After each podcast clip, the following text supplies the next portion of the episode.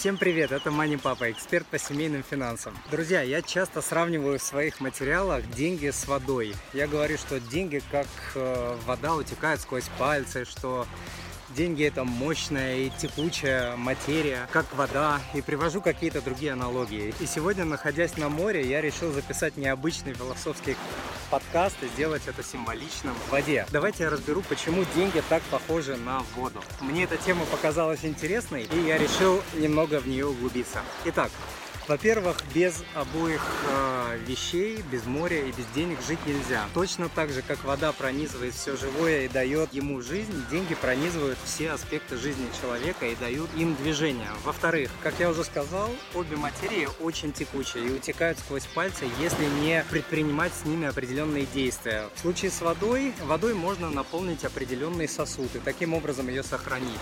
Можно воду направить по трубам в определенном направлении, и тогда она принесет принесет пользу, а не просто пропадет. Деньги, как и воду, можно тоже направлять в определенный сосуд или финансовым языком запас, резерв, сберегательный счет э, и так далее. И таким образом сохранять. Также деньги можно направить по определенным трубам, то есть на определенные цели. Тогда они принесут пользу, а не просто улетучатся. В-третьих, обе материи, находясь э, в недвижимом состоянии, загнивают, затухают. То есть для обоих материй нужно движение, нужна, нужна циркуляция. Что значит циркуляция в случае с деньгами? Это значит, что их э, не только нужно хранить, но и нужно, чтобы они работали, и э, частью нужно делиться с людьми, которых вы любите, или людьми, которые нуждаются в них, как никто другой. Зарабатывать деньги и просто копить их для самого себя – это стратегия людей, находящихся на очень низкой ступени развития. Продолжая тему, что мы делаем, когда пытаемся войти в незнакомую воду? Правильно, находясь одной э, ногой на берегу, кончиком второй ноги мы пытаемся проверить незнакомую воду на глубину, на то, какое дно, на температуру. Если все окей, мы медленно, маленькими шагами двигаемся вперед, пока не убедимся, что вода безопасна, и далее мы начинаем уже плавать. Такой же стратегии нужно придерживаться и с деньгами. Если мы видим для себя какие-то возможности для инвестиций, а это всегда незнакомая вода, например, новый инструмент э, фондового рынка, криптовалюты, свой бизнес и прочее, нужно сначала этот инструмент протестить и инвестировать в него очень маленькую часть денег. И далее, по мере успеха, мелкими шагами нужно инвестировать больше, пока вы не убедитесь, что этот инструмент работает для вас отлично. И никогда не нужно с разбега бросаться в незнакомую воду. В интернете полно видео идиотов, которые это делают.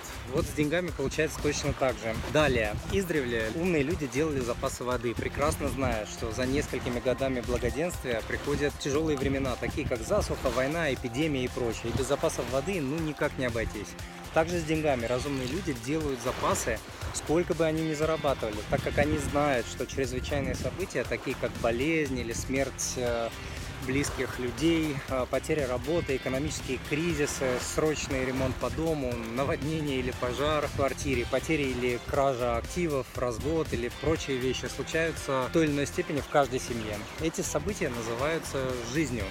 А люди страусы прячут голову в песок, говорят что-то вроде «лучше об этом не думать, тогда не произойдет». Эта же категория людей говорит фразы «я слишком мало зарабатываю, чтобы…» И после этого «чтобы» идет все что угодно. Чтобы копить, чтобы ускоренно возвращать кредиты, чтобы инвестировать и прочее.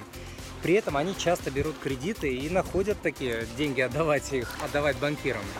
Идем дальше. А, чтобы плавать в воде, нужно научиться плавать. Как видите, я сейчас почти плаваю с селфи-палкой в руке, не напрягаясь и наслаждаюсь процессом.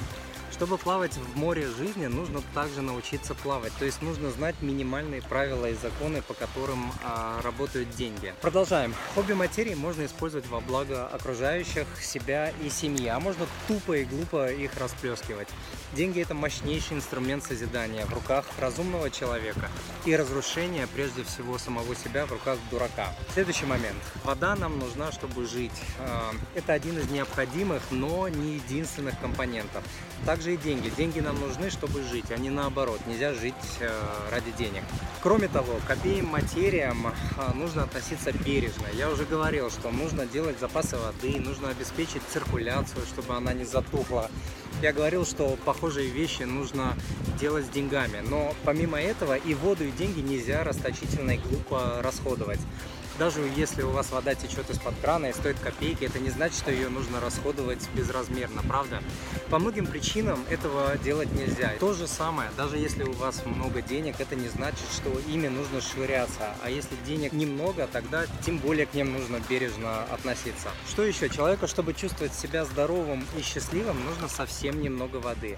Мы же не пьем по 20 литров воды в день, правда? Даже если у нас есть возможность столько воды купить. Нам достаточно 2-3 литра воды в день. С деньгами происходит по-другому. Людям всегда мало денег, сколько бы их ни было. Почему?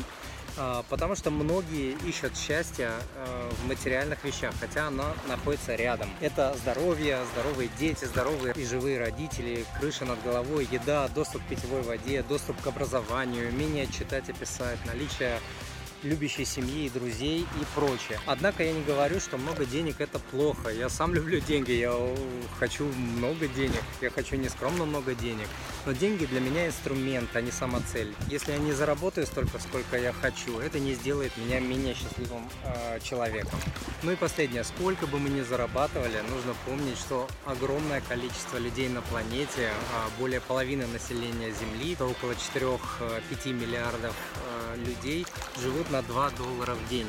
И нужно быть благодарным а, Богу, жизни, Вселенной, кто во что верит, за то, что вы имеете. В общем, выбор каждого человека либо быть истинно и искренне благодарным за то, что есть, и, конечно же, стремиться к большему, или жаловаться на то, чего нет. И напоследок я хочу дать одну э, аналогию. Представьте, что вы в пустыне, и вам наливают воду в дырявое ведро.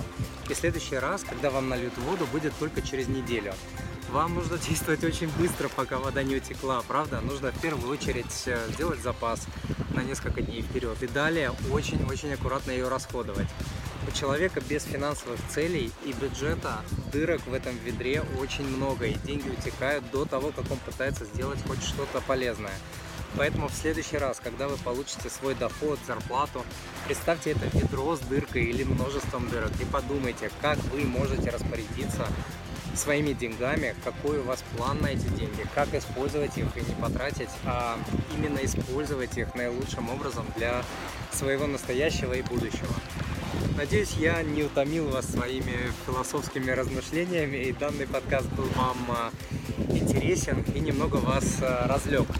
Полную версию данного подкаста, включающую аудио и видео версии, а также полезные по данному вопросу материалы и ссылки, том числе про целеполагание, про бюджет, про контроль расходов, вы сможете найти по адресу moneypapa.ru slash подкаст 149. Друзья, если вам понравился данный подкаст, подпишитесь, пожалуйста, на мою страницу в Фейсбуке по адресу moneypapa.ru slash Facebook, а также на мой канал э, YouTube по адресу moneypapa.ru slash YouTube, чтобы получать новые знания о финансах в простой и удобной, иногда забавной форме. И не забудьте поставить лайк, сделать репост и написать честный комментарий в Фейсбуке и на Ютубе. Спасибо, что смотрите, читаете и слушаете Money Papa. А я желаю вам благополучия в финансах, в семье и по жизни. Пока!